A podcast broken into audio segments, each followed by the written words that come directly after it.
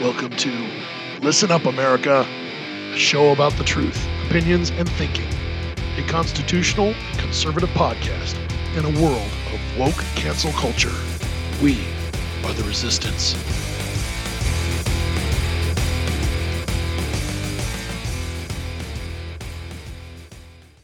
Coming to you from the LUA podcast studios, I'm your host, Eric, and this is Listen Up America COVID time. Don't touch me, I'm sterile. Well, they're at it again. You know, my two biggest dogs in the hunt are going after the mask nonsense and going after the origin nonsense. And what happens this week? Oh, once again, Eric in his intellectual acuity and his common sense went one plus one is still two. And the world is starting to go, Eric was right. So let's play this clip from Senator Rand Paul sitting down in the uh, Senate chamber with the fraud Fauci concerning mask wearing after getting the vaccination. What studies do you have that people that have had the vaccine Yeah. or have had the infection are spreading the infection? If we're not spreading the infection, isn't it just theater? What study shows significant reinfection, hospitalization, and death after either natural infection or the vaccine? It doesn't exist. You want to get rid of vaccine hesitancy? Tell them they can quit wearing their mask after they get the vaccine. You want people to get the vaccine? Give them a reward. Masks are not theater. Masks are protective. And we We have ask immunity there, theater. If you already have immunity, you're wearing a mask to give comfort to others. You're not wearing a mask because of any science. I, I totally disagree with you. That was from just over a month ago. Okay. So we're going to put some time clips in here to give you the science, therefore, consistency of the fraud Fauci on where he goes with this over the last year and a half. Okay.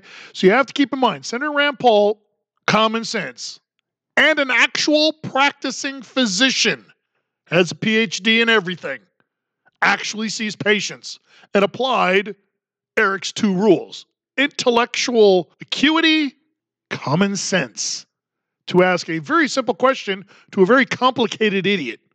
So now you got Fauci. He goes on CBS back on March 8th of 2020 and he says this. People should not be walking around with masks. You're sure of it because people are listening really No. closely to this. Right now, people should not be walking. There's no reason to be walking around with a mask. When you're in the middle of an outbreak, wearing a mask might make people feel a little bit better, and it might even block a, a droplet, but it's not providing the perfect protection that people think that it is. There are unintended consequences. People keep fiddling with the mask and they keep touching their face. So you got all that, right? Everything I've been saying since the beginning is what he said in the beginning because it was common sense. I was right. This coronavirus was not the first ever. Okay. We've had this in the history of humanity forever. And this clown has been doing this supposedly for like 50 years or something. So he knows, based on historical data, what he just said was very legitimate, very true, and very scientific based on that time. But then it got political. We all know it. Who knows why? You know, the flip flop. Trump was liking him, then he hated him. Then we're all like, wait, last week you said this, this week you're saying the opposite, the next week you're saying back to this, and next week you're saying that. He was bouncing around more than a yo yo going up and down at a world championship. It was just incredible. He was like, make up your mind. The world is supposedly listening to this goof, and the goof can't stick to anything. And that's what just drove me nuts. And I think that's what drove us all nuts. That's why 70% of this country is like, take your vaccination, turn that some bitch sideways, and shove it straight up your candy ass. Sorry, I had to drop some rock in there. I just, sometimes you just have to. But we sit here and we bang our head against the wall with, what's going to happen today? What are they going to change their mind about today? And they do. But the politics of it all. What was going on? We need you to change your tone. Who told him to do that? I'm assuming somebody did because a scientist that is so smart as this guy sticks to science. And then all of a sudden now he's, you know, it's politically convenient stuff. Now remember, he's a part, you know, as the head guy, he sent a bunch of money with NIH. You got to look it up. And he sends that money our money, our taxpayer collected money, to labs across the globe. And we did send money, millions upon millions, to China. In particular, one class four lab in Wuhan that we knew before all of this was going on that they were playing with bats and coronaviruses. I told you about the, the leaked memo last week. I've told you about how the wet market and how everybody's looking back, and there's more stuff coming. I got more. Don't worry, I always have more. But what came up? If you don't do what we want you to say, we'll expose you for what you've been doing and your involvement in this whole process by trusting buffoons in China. I don't know. But is it something to consider? Just as a debate point, is it possible that Fauci was being manipulated and played and used as political pawn because he made mistakes? People make mistakes. Is it possible? That's all I'm asking, and that's all I'm saying. Through this, Fauci defended the National Institute of Health, that's the NIH, by the way, controversial funding of bat coronavirus research in Wuhan, and that was just last week, claiming it would have been almost a dereliction of duty, that's a quote, not to assist Chinese researchers in studying the pathogens. Now, we went over the leaked memo last week, remember? So the leaked memo talked about how the military and everyone was involved in trying to weaponize we sent them money to help them do this. With apparently no supervision, we just said, Here, take the money, make something to kill us all. That's the dereliction of duty? How about the idiot that gave him the money? That's the dereliction of duty. Who gives somebody money and says, Go play with the devil and see what happens? What are you going to do, Dr. Fauci? I'm going to go over here and I'm going to sit quietly and I'm going to tell people what to do and not to do and what to do and not to do while you guys are doing your Dr. Evil thing. It's astounding. When you look at this and condense it, take out all the minutia and just condense it to what was said, what we know, what went on, and you're going, wait, we paid him? Oh, yeah. And we didn't supervise it? Oh, no. That's the American way, peeps. Does the Iran Nuclear deal ring a bell? Here, take a bunch of money. Is anyone going to go check those places? No, they're not going to let us in. But why did we give them all the money? So they won't make nukes. But they're making like high grade uranium and they're, yeah. So that means you're making a bomb, you idiot. I just, it's the same thing. This is the way our government rolls. This is just the way it is. Dereliction of duty. That is a really interesting phrase. The entire government is derelict in their duty because they all just want power and get rich. And this clown is no different. So then it shifts to the media. This was not a Fox News or Blaze or News. This was not a conservative reporter. This guy asked Psaki a question. And then I'm going to lay it play out, and then I'm going to hit you with some more information. Okay? Play the clip. Okay. Um, follow up on the, the China uh, Wuhan question. Can you just give us a sense of the White House's view of that report that the Wall Street Journal cited. Is it accurate? And is are, are you, do you have any concerns that it may have been politicized? I would say, uh, in terms of the report, which was specifically about individuals being hospitalized, we have no means of confirming that or denying that. I mean, it's not a report from the United States. What I was conveying in response to Peter's question is that it doesn't mean we can draw a conclusion. We don't have enough information to draw a conclusion about the origins. There is a need to look into a range of, of options. We need data, we need an independent investigation, and that's exactly what we've been calling for. I think the journal cited a U.S. intelligence report. So that would have been a U.S. report. Well, I don't have any. I don't have anything more on a U.S. intelligence report from here. So there's a whole lot to unwrap there from the Red Devil. That would be Psaki. Circle back. Last week I told you all in my common sense spiel about Wuhan. They said, well, nobody got sick. Nobody knows nothing about nothing. And it was like, well, how do you know that the people that they're giving you these test results on were actually in the lab and so forth?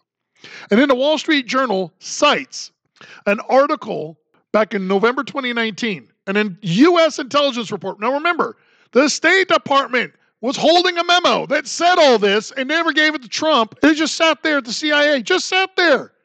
tell someone like on the inside, like they usually do, let it out to a friend in the media and things kind of trickle in. Eventually, you think it's a conspiracy, and it is. It you know, it is, but it's not coming from me.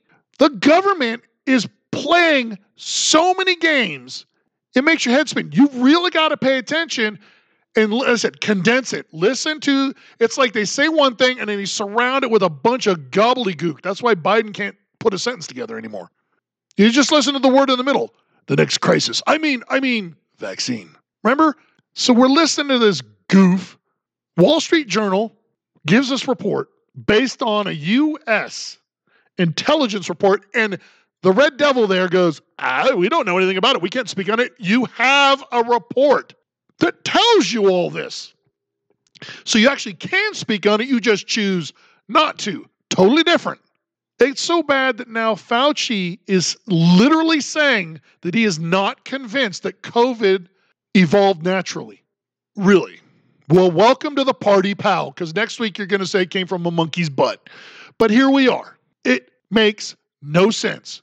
Just process for a second. It's like saying, hey, cholera just jumped out of McDonald's, just randomly, just jumped out of this one McDonald's kitchen.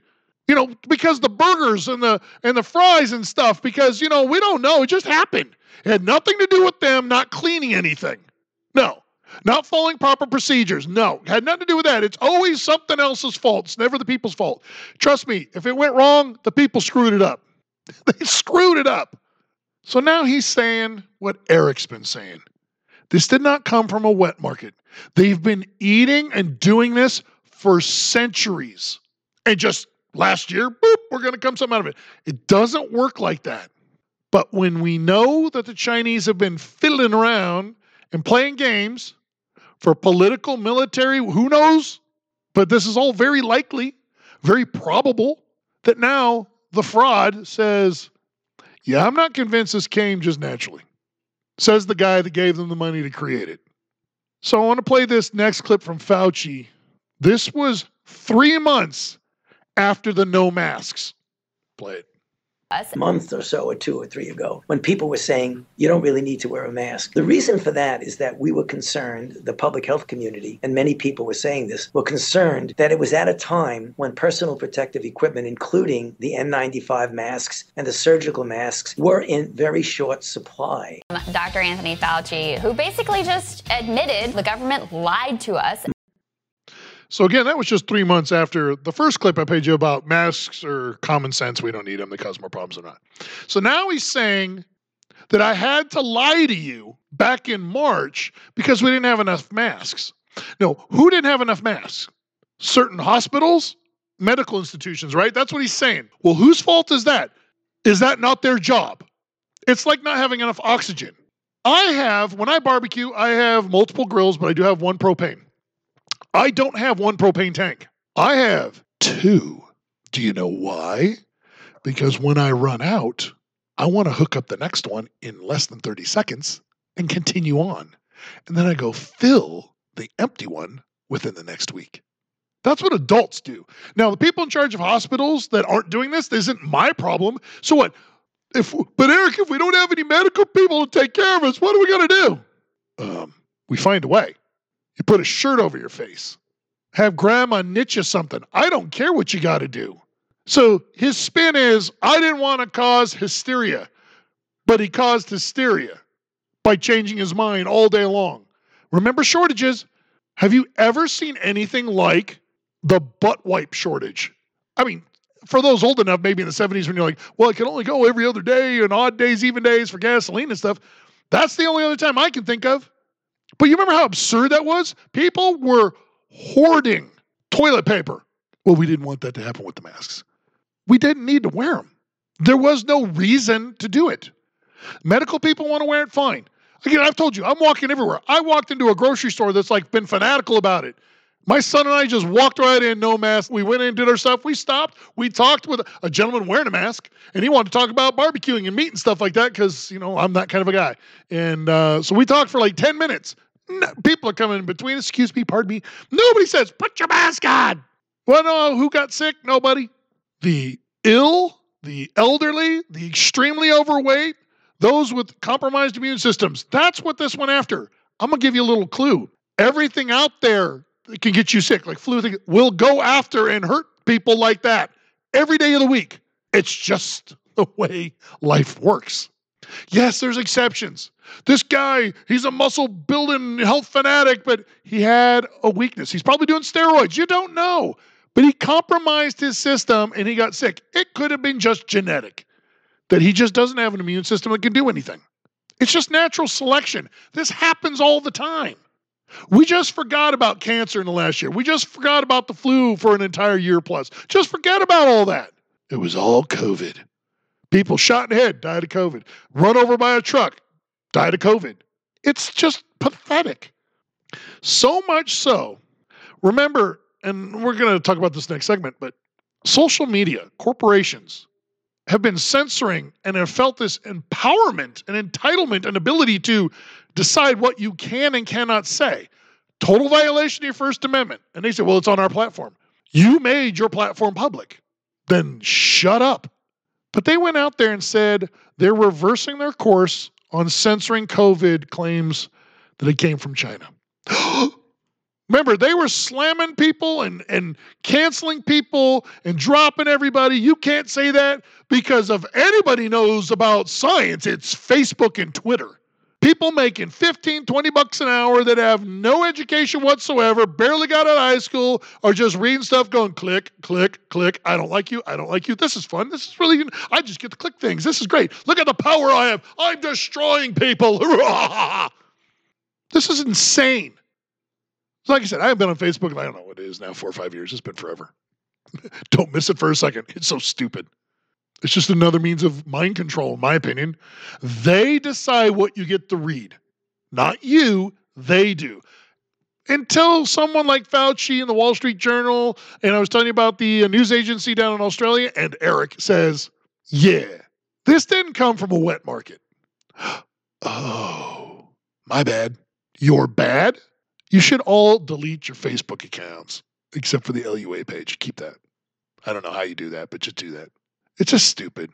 We empower these people, we give them the control over us, and we just go, okay, just do it.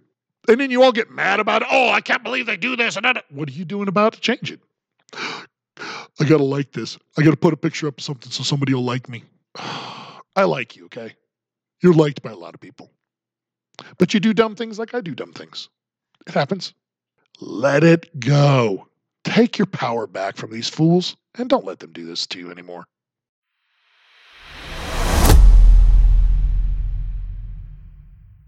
Don't forget to follow us on Instagram and Facebook. Our Instagram page is at listen underscore up underscore America underscore.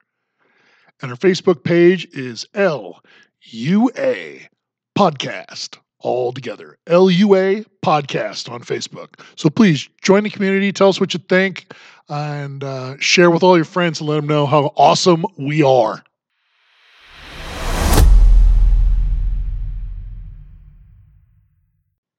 I hope you guys enjoy the production quality as much as we enjoy putting it together. We try to find ways to take cultural relevancy in our music and song and, and video and so forth and try to bring it into a, a little fun to bring up the next topic, you know, with COVID time. And you got Patrick Star, you got Clint Eastwood with Go Ahead Make My Day. And then uh, this is what we're going to do for now when it comes to entertainment.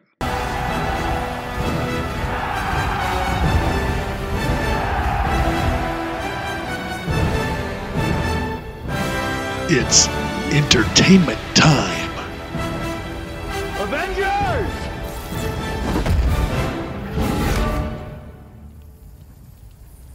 Assemble. So, uh, those that know me, I am a huge TV film buff. I uh, I know more than I ever should. Thank you, 70, 80s baby growing up. You know, it just is what it is you know, when it comes to music, I'm a huge fan of music. I've got on my Spotify account, it's just off topic, but I just like sharing it. I created a, a playlist You can do that, right? So you go on, you create your own playlist, pull music from anything.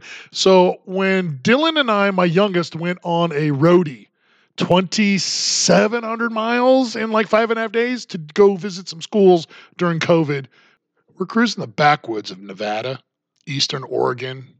We ended up staying a night after 800 plus miles on one day in Caldwell, Idaho. Then we cruised the next day, which was another five hours plus up to Spokane for one stop. Then we had to work our way back towards the Portland area in a, day. And then from there, we stayed a couple of days. Then we had to head down the five, stop in Redding. And this whole time, there's not like reliable radio. So I put together a, at the time it was 12, it's now up to like 14 and a half hours of hit classics from the 50s to now. And I took one song from either a band or singer that was like their best or my favorite, and I put it in there. And then in some instances, like uh, Journey, right? I've got Don't Stop Believing. Of course you do. But then I also put a Steve Perry song in there, Oh Sherrie, because I love that song. So, like Sammy Hagar's in there twice. He's in there with Van Halen, he's in there by himself, and so forth. But it's just one. So I've got things like Frank Sinatra, and then I got Marvin Gaye, and then I got Metallica, and then I got Michael Jackson. And then I've got, I think I got Culture Club in there. And then I go Tears for Fears. And then I go Five Finger Death Punch. And then I'm over to Shinedown. I'm all over the place, baby. I'm bringing everything. And it was the best roadie sound thing ever. Um, if you want to know more, just hit us up on our social media. I'll give you the the where to find the the playlist on Spotify, but it's super fun. And uh, I've created one with just TV shows. That's where I'm going with this. And then I did one with movie theme. So TV show, movie theme. So it's like, come and knock on my door. We are waiting for you, right? So Three's Company. So it's in there. I put it in there. Couldn't help it. So I just had so much fun doing that. So with all this and cancel culture, other than just shredding this country politically, it's doing it on the entertainment level. I think it's pretty clear. We've got Chris Rock versus Seth Rogen right now, and both having an opinion about cancel culture. And for those who are like, you know, don't know me or listening to this, and you've just, you know, this guy's such a racist. Okay. Again, I love Marvin Gaye. The guy was awesome. Black musicians, black actors, black comedians. Uh, if I was racist, I wouldn't like or listen to any of that stuff. Chris Rock, as a stand up comedian, is one of the funniest of all time. And he'll be the first one to tell you, I ain't no Eddie Murphy. I am no Eddie Murphy. So that's why he doesn't act. Except when Adam Sandler says, Bro, I need color in my film. So he, does grown ups and has just little parts in there and so forth. And he's funny because he's Chris Rock being Chris Rock. Now, Seth Rogen is a doofus, pot headed, white muttonhead who has no talent. He's not funny. Now, he's in some of the funnier movies, but if I was to blindfold you and just play clips of Seth Rogen from the movies, it's the same guy.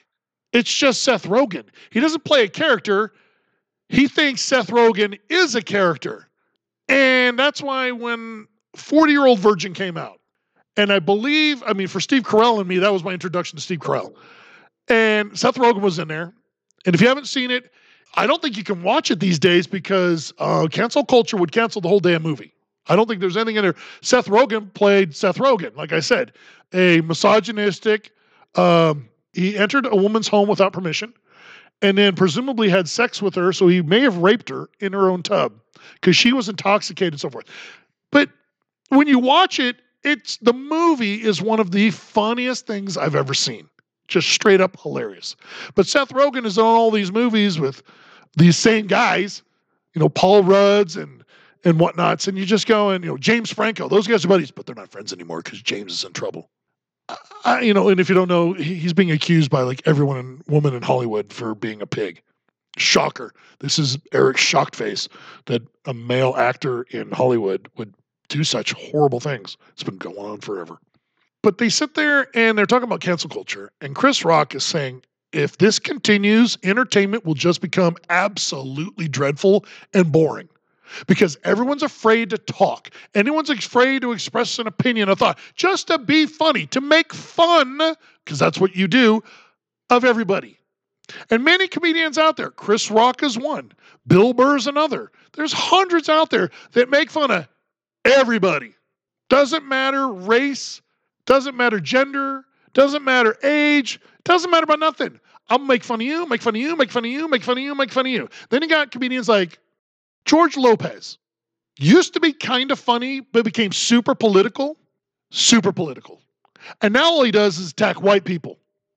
That makes him racist, right? He doesn't attack everybody, he just goes after white people. You're like, okay. It's exhausting. So Seth Rogen said, I guess in uh, in a rebuttal, that comedians should stop complaining about cancel culture or just leave comedy altogether. The actor made the comments during an interview with Good Morning Britain on uh, Tuesday of earlier this week. He was asked to comment on controversial jokes from his past movies. There are certain jokes that for sure have not aged well, but I think that's the nature of comedy. I think conceptually those movies are sound, and I think there's a reason they've lasted as far as they have. Okay, so just so you understand, his history's totally fine, but other history's not. I mean, Blazing Saddles, you could never make that movie today. People may go to the studio and burn it down. One of the funniest freaking movies ever made. And if you haven't seen it, you gotta see it. You gotta go in there with no expectations and no, you know, take your your need to rage and be insulted by anything and just put it away. Don't go to a movie or a comedy club to be offended. Go in there to be entertained. You may not find it entertaining, and you'll find out, you know what? Mel Brooks isn't my cup of tea. Then that's your that's your right. But Mel Brooks is my cup of tea, and many millions of people love the man. Young Frankenstein, but Blazing Saddles, no way that gets made. And you know what? It does stand the test time because the whole point of the movie was to make fun of Hollywood and its racism coming from a Jewish man who found it to be repugnant, but found a way to mock the whole thing and all of them. And most of them didn't even get it because they were so stupid and thought it was so funny. But you can't sit there and cancel everything. If your goal is, I'm going to a comedy show today and I'm going to go see fill in whoever, and he better be funny and he better not say anything about women and he better not talk about black people and he better not talk about gays or or or else I'm to throw my shoe at him or her. If that's your intent, when if that's how you set up your checklist before you go to an event or movie or something like that, you shouldn't go. Because everybody else wants to see and hear and listen and laugh, relax, pointing out the obvious cliched stuff about races and sexes and gen- it's just what we do, and it's funny. If you don't think it's funny, I dread to even ask, but what is funny? Well, you Republican racists are funny, you scumbags. That's not funny. That's just hateful. That's different. You're you're confusing the two. And I don't even know how you do it, but you did. But you know, you've got remember I've, I've talked about, and it'll be ongoing corporate autocracy. You've got these media monsters buying everything, right? HBO went and made its big requirement. And then you got Disney doing its thing and grabbing up more and more product. Now you got Amazon goes out and buys MGM Studios. They now have all their movies and all the future movies. All of these companies, HBO, Disney, Amazon, Netflix, they all now control everything. And you see the crap they put out. Every one of those services creates a crappy show based on what? Political correctness. To destroy anything traditional. And the shows last a year and get canceled after eight or 10 episodes. They just, boop, we're not bringing that back. Why? Well, because in the end, they want to make money and nobody's watching the crap. Good for you, America. And good for you, world, to stand up and go, this is garbage, moving on. But you got shows like Cobra Kai, great show. You know, the concept of grabbing uh, a movie franchise from the 80s and moving it 25 years or something like that into the future and having Daniel-san and Johnny antagonistic against each other. Like, who's good guy, who's bad guy? Because every episode you're going, I don't know. And uh, if you haven't seen it, you need to because season four is coming up, and hopefully there'll be a season five. But the talk from Netflix is because it's traditional and there's you know normal traditional relationships. We'll see how long it lasts because that's totally against everything you know that, that we must speak for today. It's absurd. I mean, you got commercials. I just watched. I'm watching. I try to do not watch commercials, and if I can fast forward, I fast forward. But there was a commercial on from Credit Karma. And I'm looking and I'm like, and they're at a dining room table, they being there's a black man who seems to be a little older, but not much, and a white dude sitting on one side of the table. And across the table, you got a white girl and a black kid. And the impression is this is a married couple with their family sitting at the table having dinner, talking about improving their credit. This happens all the time. If you look at all the pharmaceutical commercials out there, it's all gay and lesbian. And then they got to throw in color. And I'm not saying that they shouldn't have a part in this. That's fine. But they should not be 98% of the media. I'll give you a number. I didn't make it up. This is from the US Census Bureau, okay, from 2019. 62 million traditional couples are married. Okay, 62 million traditional couples married. That's boy girl. That's traditional. Compared to not quite 500,000 same sex. But all this marketing, all this TV, all of this film is going to be pushing for the 500,000. And you watch it, and I'm going, wait, what? I, when Beauty and the Beast came out a couple years ago, I refused. I'm like, I'm not going to go watch it. A, I've already seen it. It was animated and it was amazing. But we got to, you know, Disney, we got to take what's old, we got to make it in new, and we got to change it because, you know, it was so whatever. It was wrong then, but it's, I'm going to make it right now because 62 million people, screw you, but I want your money. And then 500,000 people, I love you and I hope you come. And it's funny is most of the people in that 500,000 are as offended by all this as we are. You can ask. There was an article just the other day my wife was reading and telling me about. This is an older woman. She's like 60, 70 years old. She has been openly gay for like 50 years of her life. And she is overly offended by this obsession of media, corporations going out there and and using using the gay and lesbian and all that to make more money. She's offended. Most of these people seem to be greatly offended by it. They're just people. That's all. They're just people. What they do behind closed doors is their business, not yours. But no, media is going to push this in front of you, and we're going to see it all day long. So I bring up Beauty and the Beast because there was a minor character in the original that was still a minor character, but was played by Jack Black. It was the suck up guy to Gaston. You know, no one fights like Gaston, right? Jack Black, because he's a actor who plays just Jack Black. Except in Tropic Thunder, he was really good in that. but he plays a character that they decide we're going to make him gay for Gaston. Well, I've seen the movie, like I said originally. That guy was just a lackey, making him gay. What did that do for the story? It did it it didn't change the middle, the meaning, the outcome. It didn't change anything. They just had to put a gay character in there for you to see it. Because the intent, in my opinion, is the media world, these movie studios, TVs, we have to put a gay character of whatever in everything because they think, well, they're everywhere. It's a promotional thing, right? We must, dest- in my opinion, I believe they want to destroy the traditional family. They've done it to the black community. I mean, look what they've done. They've destroyed it. Government will take care of your family. You don't need the old man. And the old man just goes makes families everywhere else because he knows whatever, government's going to take care of it. Not my problem. And it's just a generalized statement. But that's that's a reality that has and did take place. And now we're doing it again. One of my favorite shows just got canceled. Tim Allen is a sitcom god, a very talented comedian, a very talented man that made some movies that are going to last forever. Home Improvement was on for 10 years. Last Man Standing on for another 10 years.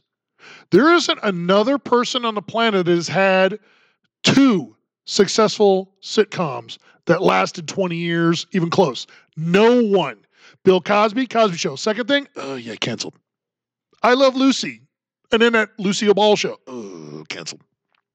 You can look at them all. Some, like Jerry Seinfeld, went mic drop, top that, because Seinfeld was just awesome. But Tim Allen is a traditional man that doesn't apologize, that is flawed, but real and loving.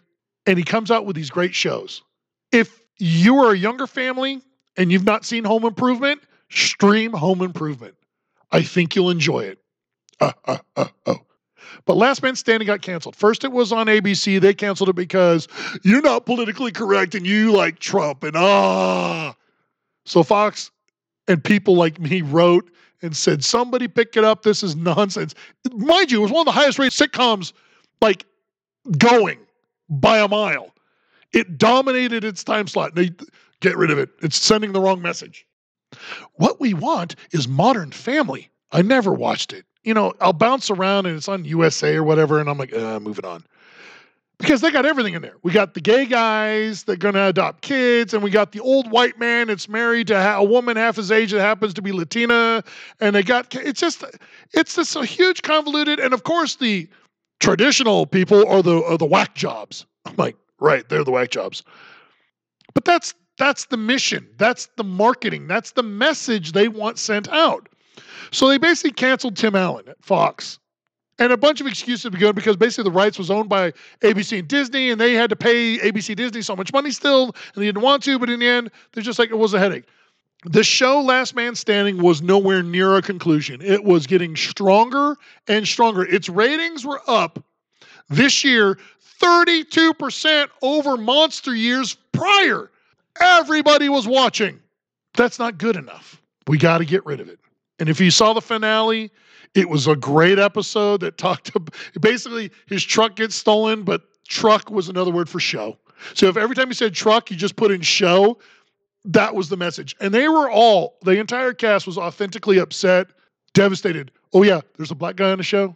There was an Asian girl on the show. You know, it was fun. And is that not what we want from our entertainment? Fun. Now, hey, I'm just like, I like to be scared and I like it, but fun. Who doesn't want to just turn on the show on a Thursday night and go, I just need a little laugh? And you laugh and you feel good. Laughter is supposed to be one of those things that helps the body and the mind. But yeah, they dropped it like a bad habit. But you got a man to play the Santa Claus. That movie will be played forever. The first one. The second one's all right. But the first one, when Scott Calvin becomes the Santa Claus, it's beautiful. It's a wonderful, it's a tradition. We always play it in my home in the days leading up to Christmas. Always. Toy Story. One, two, and three. I don't count four. Never went to saw four. Four was a money grab and a game, and I'm like, nope. My Toy Story story ended when Andy gave the girl next door the toys. Tim Allen, if you didn't know, was Buzz Lightyear to infinity and beyond. That's awesome. What what a what a gift he gave us all with just those two alone, and then having 20 years of sitcoms that are just great. They're just great. And I hope he comes back and does a third. I'd be I'd go to a Netflix or somebody like that and says, This is what I want to do, and this is what we're gonna do, and this is how much you're gonna pay me, and we're gonna have and watch. Millions of Americans that don't have Netflix will jump on it to watch Tim Allen. Maybe he does a couple comedy specials over the next five, ten years. You know, follow up to Men Are Pigs. If you've never seen Tim Allen do stand up, just look it up. But this is all amazing stuff. But it makes you wonder what is it that these corporations and the marketing is trying to accomplish? I have my opinion, and I want you guys to think about it. What do you think they are doing and why they're doing it? What is the end game? Avengers reference. Look at sports. Sports are dying. Nobody's watching the NBA. Professional wrestling, which isn't being watched by anyone, they'll be the first to tell you their ratings are way below it was back in the late 90s, early 2000s. Way down, like 80%, is beating the NBA. That should tell you something. It's not like 40 million people or something like that were watching wrestling. You've got about a million people watching wrestling right now. That's what the rating says. And they're dominating the NBA, which has got a couple hundred thousand people. It's like CNN numbers. It's horrible. Major League Baseball ratings are down. People are pissed about the politics of Georgia and all that nonsense and everything else and Black Lives Matter. We're tired of it. Football. Football is barely hanging on, but I haven't watched a game in two years. Two seasons, basically. Haven't. I told you I caught the last like 10 minutes of Tom Brady winning the Super Bowl because my son came in. I'm like, oh, that'd be kind of fun to watch. That's it. I watch college sports until they ruin that. I watch hockey. I watch UFC. That about it. I'm looking at my producer. I don't really like boxing. It's too. Uh, he said, "What you, like boxing?" I said, "I used to like boxing, but uh, it's so corrupt now that it's just blatant, and I'm just have no patience for spending a nickel on shows. I mean, you got some. I don't even know who this guy is. This guy Paul. Some is he an internet idiot or something like that? That's going to fight Floyd Mayweather? Like whatever. I don't even care. But what I will do, as I, I was showing my older son, I think I mentioned this older clips when Marvin Hagler passed away. I said, "You want to see? Go back. And, let me show you some fights of you know, it could be Ali and Frazier or things like that. But Hagler, Hearns, or Hearns and Leonard, and I go watch the old fights when guys like fought, and you still had those moments you went. Uh, that's when like the fraud became more public. Now it'd been going on in boxing forever. People paid to take dives. I get all that, but I'm not a big fan of boxing anymore at all. So I watch NASCAR, forgot about that. I do watch golf, I watch UFC, and I watch hockey. That's it. Those are my sports. That's plenty. That's plenty. And then the college main sports. But sports is killing itself on purpose. Why? I mean, what is the end game here? Avengers reference. I don't know. It doesn't make any. I'm a I'm a money guy. I, I look at numbers and I'm going, this is how we make more. And they're all acting like, well, this is how you make less. Is that the actual plan? Because it's working. All these all these big TV deals for football and those sports that you know Fox News paid like I don't know billions of dollars for the next ten years or something. Well, when that contract comes up in ten years, football better fix itself because if it continues this, they're going to get themselves about a million bucks, and then all those big fat salaries are going in the toilet, and I'm going to laugh. So back to TV and film culture. Okay. And I just want to give everyone kind of a history lesson, a trip down memory lane. So TV comes around in the late 40s, 50s, and 60s, starts more programming, but we only had the three channels and so forth. And it was very wholesome and simple. And, you know, it was all new. So production was what it was. My wife just makes so much fun of when I watch classic Star Trek. And uh, I told her, you can't look at it that way. I go, but then I'll put on the Twilight Zone. And she's like, oh. And she sits down and she's like, this is awesome. I'm like, Twilight Zone in black and white, just turn it on. They are amazing. But you get into the 70s, right? The political climate is changing on the planet, right? We've got the Nixon thing and Vietnam, and all this is going on. The media, remember I told you in 68, kind of died. So everything's really changing. So now we're in the 70s. And an amazing show came out that really pushed it, took it to the next level. It was called All in the Family. One of my favorite shows of all time. Archie Bunker and Edith and the meathead. Archie! Shut up, you. I just, it was a great show. And it touched on social issues in a traditional family setting. It was basically having a conversation with America from all points of view. And I like those conversations because it's just honest. And it was funny and there were some that were sad. And yeah everybody wanted to punch meathead because he was a meathead. You know but they would they would try to portray archie as a racist but then they would like not treat him. He walked the line. That was the amazing thing about Carroll o'connor. He walked the line as an actor that some people go well i think he's racist. Some people go no he wasn't. And it wasn't a solid either way. Archie just wasn't an educated man that believed something but had a hard time expressing it. And then you had an overly educated idiot who would read into everything instead of just listening. But you went to All in the Family. And then during the 70s, I don't know if you all know this, but black TV just exploded. You had Sanford and Son, Good Times, What's Happening, The Jeffersons, I watched all these shows when I was growing up. They were amazing. My favorite was Good Times with with JJ, Jimmie Walker. Kid, dynamite! A traditional family didn't matter to me, and it didn't matter to anyone that they were black. They had a father who was dedicated to his family, wanted him to get educated, didn't want them working near as hard as he was, and had to just to have an apartment in the crappy side of Chicago, fighting everything and trying to keep his kids out of gangs and all that stuff. And it dealt with all of that.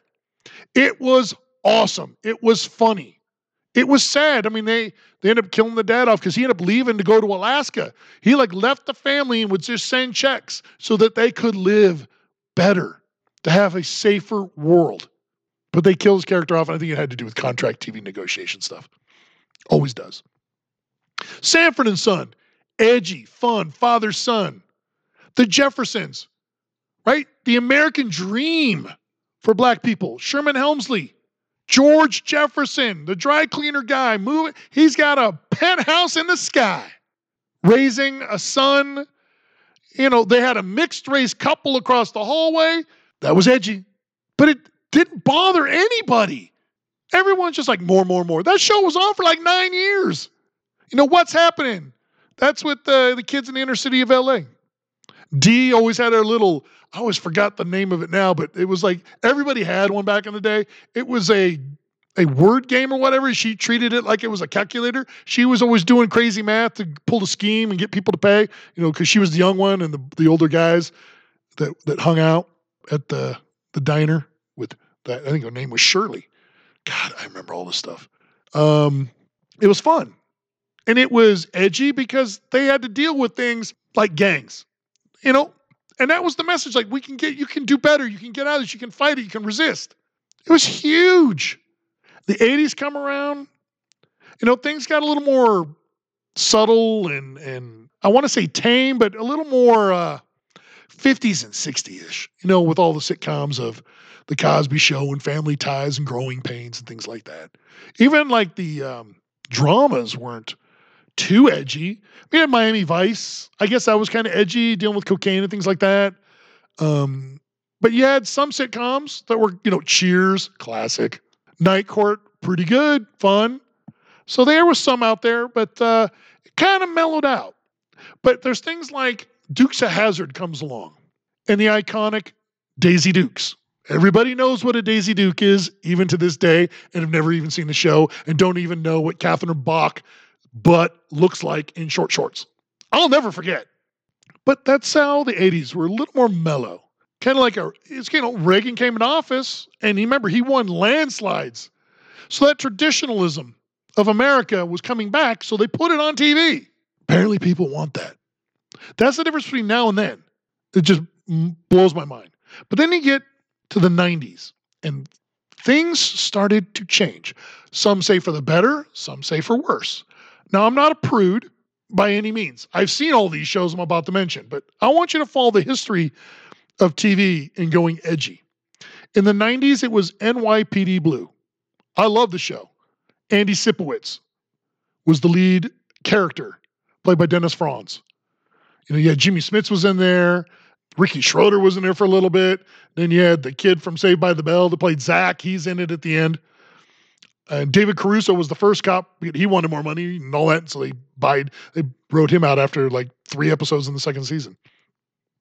But the whole thing about NYPD Blue that was edgy is a they had a curse word of substance in every episode, but more so, nudity was brought to primetime TV. And if you remember, reactions from, as they say, flyover country, the Bible Belt, things like that was calling ABC and you got to cancel, take the show off. Oh my God. Because they showed a woman's butt and they showed a man's butt. That was the thing. And it was huge. So we went from Archie to Tame. Now we're seeing a man's butt on TV for like three, four seconds. Outrage. It was a leap. And that was the point, right? We are going to do something a little more. And they did it. And they rode with it. And it was very successful. The show was on like 12 years. I loved it. I've seen every episode. My kids it was replaying on uh, a channel in high def and i said boys we watched the whole thing again and um, they're huge fans. It was a great show. Then we go to the 2000 90s 2000s like the end and the beginning. The Sopranos. Another amazing show. Now we have the violence and the sex being ratcheted up. Granted, it was on HBO, but HBO was a TV, you know, they got in the TV business. Sopranos won Emmys and Golden Globes all the time. Show was off the hook. Never seen it? I'm telling you, you need to watch it. It's if you like Godfather and Casino and all the gangster things out there, you will love The Sopranos. Then we get to the late 2000s and the early 2010s, and a show on FX popped up. Had to outdo Sopranos, so what do they do? Sons of Anarchy. And those that know me know. Amazing show. Storytelling like you've never seen. Violence on TV like you have never seen or could imagine. My brother is the one who got me on that, by the way. So that's all on him. I think it was like two seasons into it. He's like, hey, you, we, he and I traveled a lot in sales and so forth. And he's like, hey, have you seen? I'm like, no. He goes, oh, you got to check it out or whatever on Wednesday nights or whatever it was. You got to see it. I'm like, okay. So I watched, uh, they usually play like two episodes, like last week's and this week's kind of thing. And I'd watch it and I'd watch it. And I told my wife, we got to get this show and find it. So we were watching like the end of season two and the beginning of season three while watching one and two to get caught up so that we could continue on. And we just religiously never missed it. We got tons of friends into it. Everybody loved the show. Not one person said, ugh, but the violence. What's the one thing we always commented on was either the guy that played Jax and his butt was like, because he was having sex with some crow eater, as they called it. you got to see his butt like every season. And the girl's like, ooh, but the violence. Everyone's like, "Oh, did you see the fork in the?" Yeah, I saw the fork in the head. did you see him burn off the tattoo? Yes, I'm burn the tattoo off. They kept pushing the envelope, which led us to HBO again in the, just these last ten years. Game of Thrones. Now I've read some of the books, and the books are fascinating because of the way they're written. Um, every chapter is the name of a person, and it's their perspective on what's going on. So you've got to really pay attention to details. The show I mean, the first episode, you got a brother and a sister having sex. Well, there you go. You just topped everything else. And then you get the violence, and then you get the the little girls being raped on. T- I mean, just it just keeps going, and you're just like, okay, did the guy just stick his thumbs in his eyes and pop his head like is it? Yep. And it just kept going. And this is the thing I think is sad is I'm personally becoming numb to it, and that bothers me because I'm like, well, what the hell is going to come next? How do you, every time you think, well, how could they go? And they find a way. And I think I've hit my threshold. Uh, the first like three or four seasons of Game of Thrones was actually very good because they had the books and they follow they followed the books really well. And then they just started making things up, and um, it was rushed and not thought through. You could tell somebody else wrote this. And it was garbage. The last people are screaming, you got to reshoot the whole last season. Dude, you need to reshoot like the last three seasons because it was garbage. I went from watching it live to, yeah, I'll get to it eventually. And I did watch it streaming. I'm like, okay, I'm over it. So that's where I'm at. I've hit a point in my life where I'm like, I can't even imagine what the hell's coming next. And I have no desire to see what's coming next. But that's kind of the thing about TV and media. Now the political correctness is being played. So I'm concerned, slightly curious, but more concerned about what are they going to do now? Because you kind of see the footprint going I uh, don't want to see it. And I bet most of the people out there in this country and world don't want to see this crap either.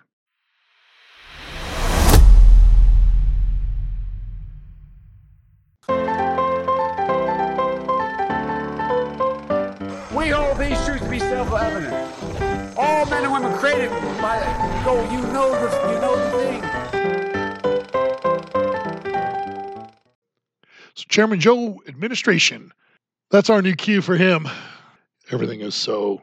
We must talk about it right now. And why am I yelling? I don't know.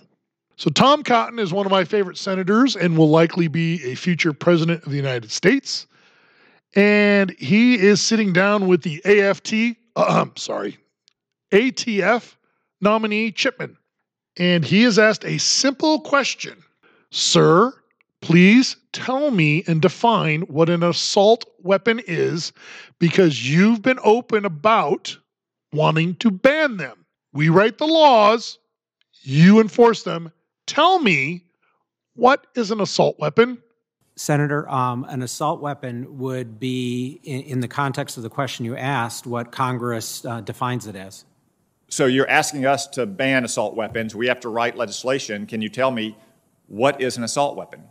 How would you define it if you were the chair, the head of the ATF? How have you defined it over the last several years uh, as your role as a gun control advocate? Um, Senator, um, if I'm confirmed as ATF director, um, you know, my recollection is the only um, um process but by which ATF has weighed in is that I know there's a demand letter three program, which requires multiple reports, uh, multiple sale reports on the southwestern border. And ATF in that program has defined an assault rifle as any semi automatic rifle capable of accepting a detachable magazine um, above the caliber of 22, which would include a 223, which is you know, largely the so, AR-15 round. So you, you believe that every weapon that takes a detachable magazine that can take a 22 round or, or 5.56 in military parlance should be defined as an assault weapon? Um, let me clarify. Uh, what I believe I just said is any semi-automatic rifle. Um, with, okay, any semi-automatic rifle. Um, what? That's the definition. A detachable magazine that takes a 5.56 or 22 round should be defined as an assault weapon. Senator, um, you asked me um, if ATF um, had uh, used this term, and I was sharing with you my knowledge of a program in which ATF has defined this term. Um, and it is in the Demand Letter 3 program, and that rifle is a semi automatic rifle capable of accepting a detachable magazine with a round greater than a 22 caliber. And in those cases, firearms dealers on the southwest border are required to make a multiple sale report to ATF. I, I'm, I'm amazed that that might be the definition of assault weapon. That would basically cover every single modern sporting rifle in America today. Um, let me put it this way. If I wanted to buy an assault weapon, and I walked into Walmart or Cabela's or some other firearm dealers, and I looked up on the wall where they were labeling their weapons. Would there be a label on the wall for assault weapon? Um, I don't believe, um, Senator, and thank you for this question, that the firearms industry has used the term assault rifle in their marketing um, since there was a ban on it. Uh, it was after that that they changed uh, their use of the term assault rifle to the modern sporting rifle? Well, so I've been in Walmarts and I've been in Cabela's, and I've seen that you can find sections for, for pistols or handguns or for shotguns or for rifles because those are actual kinds of firearms. I think our exchange here illustrates that there really is no such thing as an assault weapon. That is a term that was manufactured by liberal lawyers and pollsters in Washington to try to scare the American people into believing that the government should confiscate weapons that are wildly popular for millions of Americans to defend themselves and their families and their homes. That's a man who wants to run a government agency for you. Um, um, um. That's all I heard. Every weapon. Um, um. There is no such thing as assault rifle. They are just rifles that are some are black and look mean, but all the rifles, everything on those walls that he's talking about, that people use for self defense, hunting, or both, that's everything. And if it has a magazine, well, guess what? Semi automatic handguns, which are used for almost every mass shooting, has a clip. And the only ones that like to use 22s to kill somebody are gangsters. That was a thing in the day.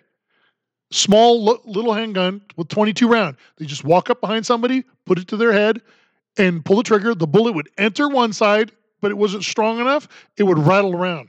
That's how you whack them. Toot it ahead, pop out. So he wants to ban everything. That's Chairman Joe's plan. Ban them all. And that was Cotton calling him out saying, yeah, just so we're clear, you want me to create a law to ban all guns. Good luck. Well, the same Senator Tom Cotton came out and asked him about crimes that he's supposed to enforce. And he talks about that when you fill out the form to apply for a firearm, there are questions on there that under the consequence of jail, you must tell the truth. And if you lie, you could go to jail. And the ATF is to enforce that. So a certain somebody named Hunter Crackhead Biden filled out a form. I've told you about this story. He's admitted to doing this. It asks if you have any addictions to alcohol, drugs, and so forth. And he's like, nope. But he's going around selling a book. And his laptop alone shows him smoking the crack and getting the new teeth and the whole thing. And he's out there, oh, yeah, I smoke it all the time. I even had a gun. I lied on the form. He even admitted I lied on the form. And then I lost the gun. Then I had to call, and, you know, they found the gun and da da da da. That is a jailable offense. You go to jail for that. So he was asked, Mr. Chipman was asked by Senator Tom Cotton, you going to handle that? You going to prosecute and look into that? Uh, Mr. Chipman, you testified to Senator Lee that it's a serious felony to lie on a background check application. I agree. Uh, the ATF form 4473 asks Are you an unlawful user of or addicted to any drug or uncontrolled substance? If an applicant checks yes, they cannot purchase a firearm. On March 25th, Politico reported that Hunter Biden, President Biden's son, applied for a handgun that was later thrown in the trash and had to be recovered by Secret Service agents in 2018. Politico reported that Hunter Biden completed this background check and answered no to the question of whether he was an unlawful user of or addicted to any drug. Hunter Biden has since published a book and gone on a nationwide book tour, conducting numerous interviews, stating that he was, in fact, very much addicted to drugs at the same time that he purchased this firearm. This would mean that by his own admission, Hunter Biden lied on that form and, by your earlier testimony, committed a serious felony. Should Hunter Biden be prosecuted for breaking this law? Senator, uh, thank you for your question. Um, if I'm confirmed as ATF director, it will be my responsibility to enforce all federal laws without political favor. Um, I do not know any factors um, uh, in this particular case, but I am familiar what, uh, with the press account of it. Well, my understanding is the statute of limitation is only five years, and that this happened in 2018. Mr. Biden is obligated to keep a record of that form for up to five years himself. So this should be a fairly easy case to investigate. Can I get your commitment that if you are confirmed, you will in fact look into this matter and refer it for prosecution if you find that Hunter Biden violated the law? Uh, Senator, um, what I will assure you is that if ATF director, um, I will ensure that all violations of law are investigated and referred. Um, I'm not sure that it has not been investigated. Well, I hope it has, and if the facts are as clear cut uh, as they appear to be, based on Mr. Biden's own admission, I would expect to see criminal charges forthcoming. Um, but I would say that when a case is as high profile as this, if there is not an answer for the American people in public, it severely undermines the confidence in our gun, gun laws as well as the ATF and the Department of Justice if there are not criminal consequences. So you got all that, right? The answer is I'm not doing anything. There may have been an investigation already, and why would I do it again? So you're saying if there's been an investigation and they haven't done anything about it, you're cool with that, even though this guy's running around? Well, do you know who his dad is? Yeah, that's the thing. We're all aware. Is he, the crackhead, not supposed to be held to a higher standard? See, that's the liberal way. Let's hold everyone to a lower standard. Let's not raise the bar and expectations. Let's lower it so nobody is sad. Everybody gets a trophy. My son is the best smack crack meth smoker ever. He's a criminal. So you talk about banning guns, there's where you start. When you take away Hunter Biden's rights to guns and you put him in jail, then we can start having an honest conversation about the what's and the ways in the house.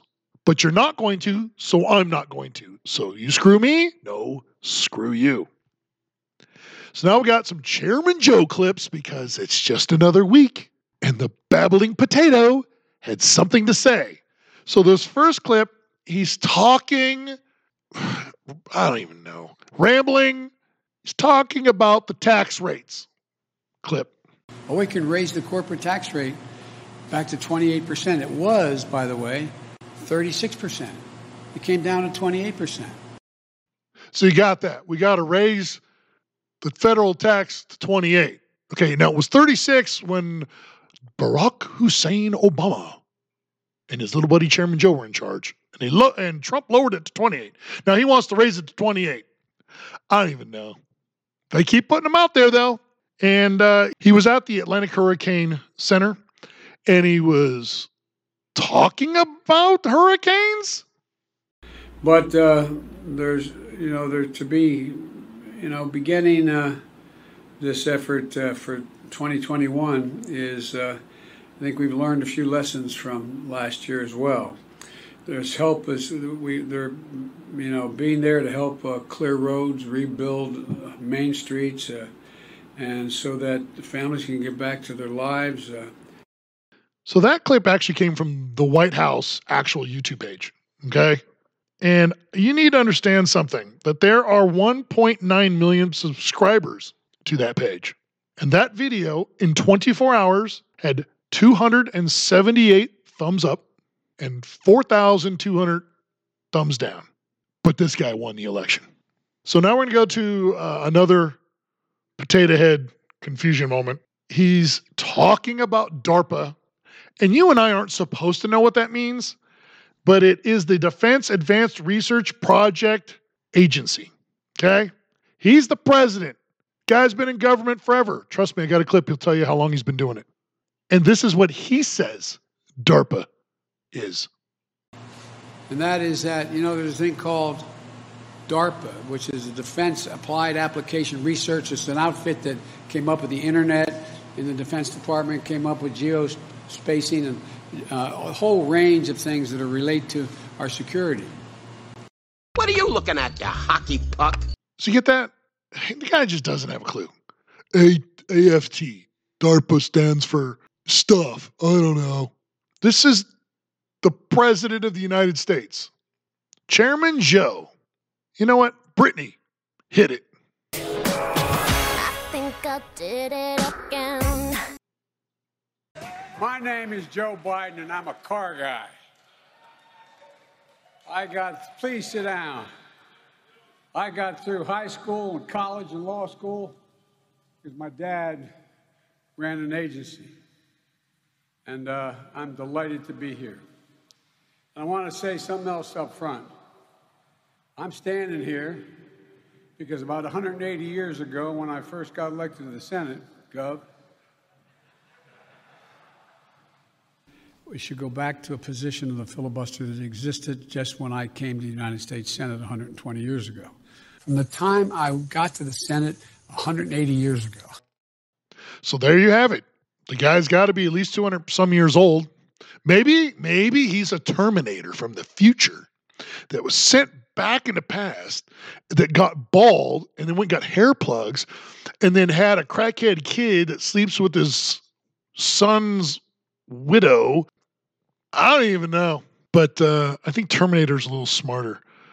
I'll be back next week. Be the peace. That's a wrap for this week's episode. Be the peace. Don't let emotion get the best of you. Remember, you are the resistance. God bless you, your family, and America.